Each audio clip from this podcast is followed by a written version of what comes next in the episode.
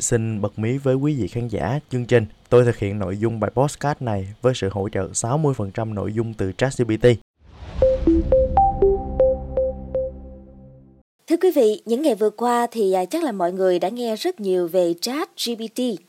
Và đặc biệt thì trên trà thấy là đối tượng sử dụng đông đảo nhất của ứng dụng này chính là các bạn trẻ Gen Z.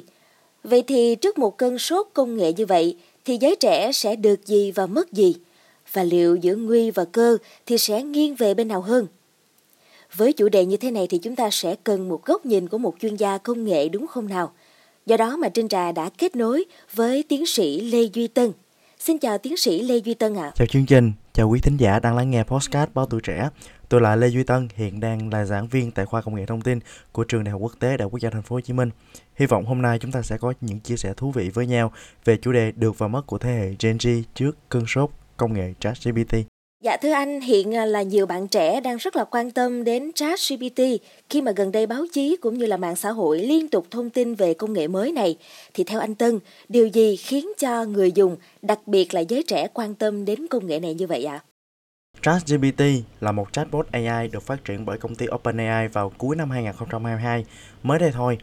Thì uh, ChatGPT có chức năng chính là trả lời mọi câu hỏi của người dùng trong mọi lĩnh vực với cấu trúc câu trả lời cụ thể, chi tiết và khoa học.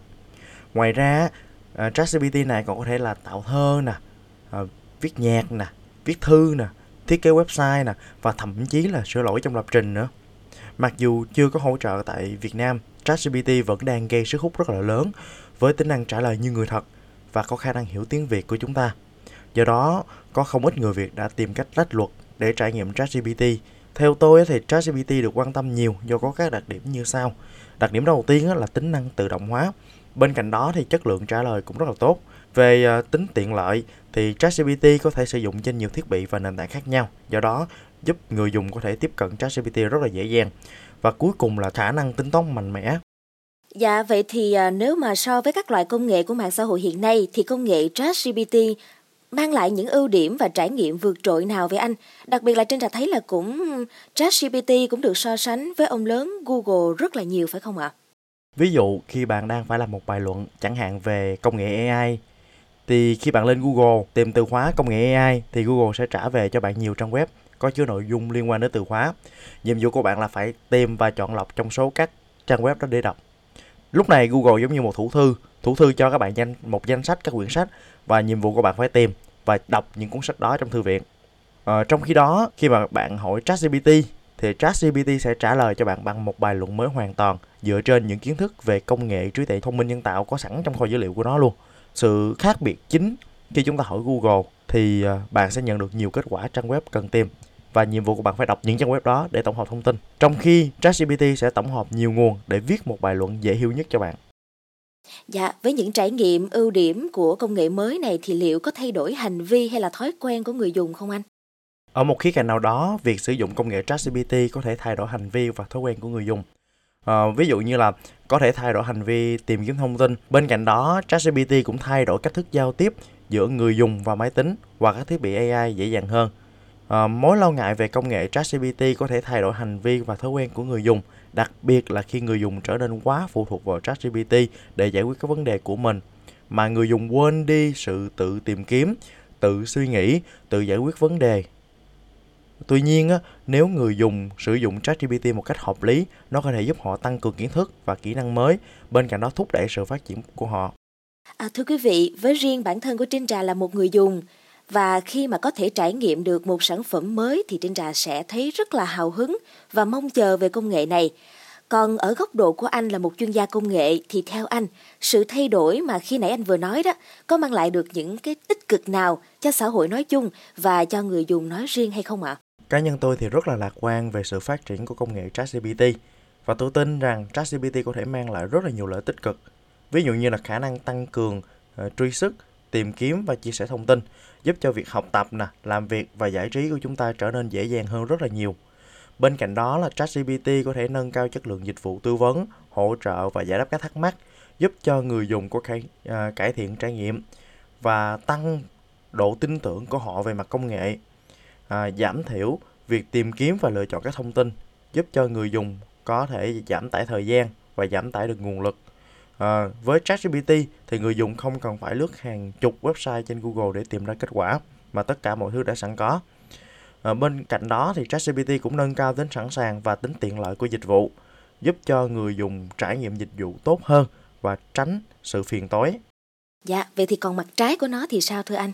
Cũng giống như mọi công nghệ khác thôi, thì công nghệ ChatGPT đương nhiên cũng có những mặt hạn chế của nó.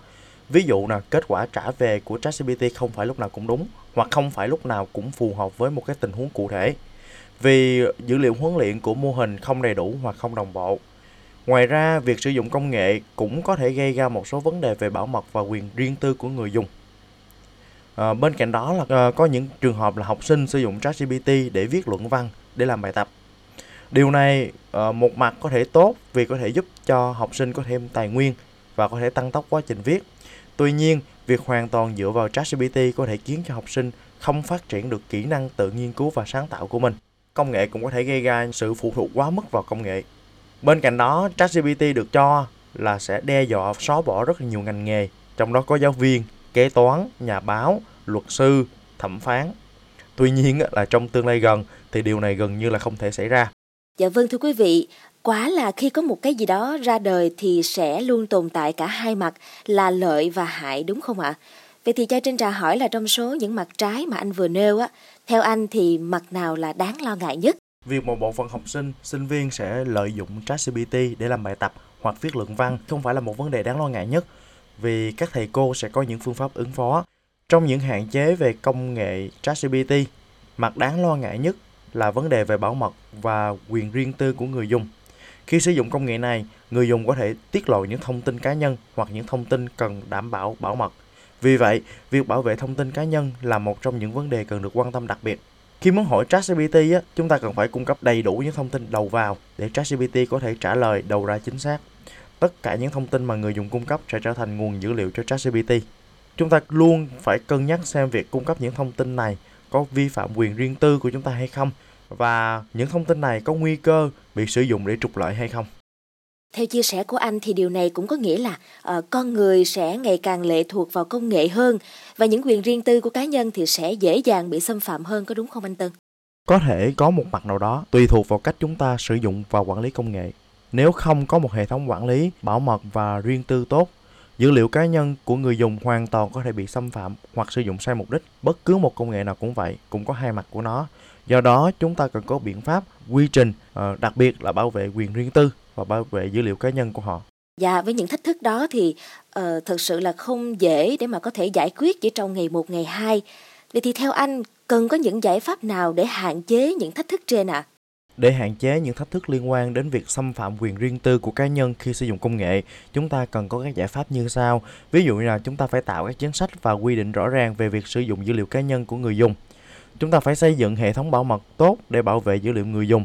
Chúng ta phải tạo ra những cơ chế để người dùng có thể kiểm soát dữ liệu của mình một cách dễ dàng và hiệu quả. Chúng ta cũng phải tăng cường việc tổ chức hoạt động giáo dục về an toàn thông tin và bảo vệ quyền riêng tư cho người dùng. Và chúng ta cũng phải liên tục cập nhật và phát triển các công nghệ bảo mật mới để đáp ứng những nhu cầu của người dùng và giảm thiểu những rủi ro liên quan đến việc xâm hại quyền riêng tư của người dùng. Đến đây, xin bật mí với quý vị khán giả chương trình. Tôi thực hiện nội dung bài postcard này với sự hỗ trợ 60% nội dung từ ChatGPT. Sau khi trích xuất nội dung từ chính những câu trả lời của ChatGPT, tôi dùng kinh nghiệm chuyên môn của mình để biên tập lại. Chúng ta thấy là bất cứ một công nghệ nào cũng có những ưu nhược điểm riêng. Do đó, muốn tận dụng hiệu quả công cụ ChatGPT, điều kiện tiên quyết đầu tiên là chúng ta phải tự trang bị cho mình một kiến thức thật vững. Và nếu biết cách tận dụng hiệu quả, với sự ngày càng hoàn thiện của mình, chắc chắn ChatGPT sẽ trở thành một công cụ đắc lực hỗ trợ cho rất nhiều ngành nghề trong đời sống xã hội. Wow, thật sự rất là thú vị đúng không ạ? À? Và nếu như mà anh không có bật mí thì Trinh Trà cũng sẽ không có nhận ra đâu. Đúng là về độ tiện lợi thì thực sự là không thể bàn cãi. Và cảm ơn tiến sĩ Lê Duy Tân rất nhiều vì đã có mặt trong số podcast ngày hôm nay. Hy vọng sau chương trình chúng ta đã hiểu về được và mất của thế hệ Gen Z trước cơn sốt công nghệ ChatGPT. Cảm ơn quý vị khán giả đã lắng nghe. Xin chào và hẹn gặp lại. thank you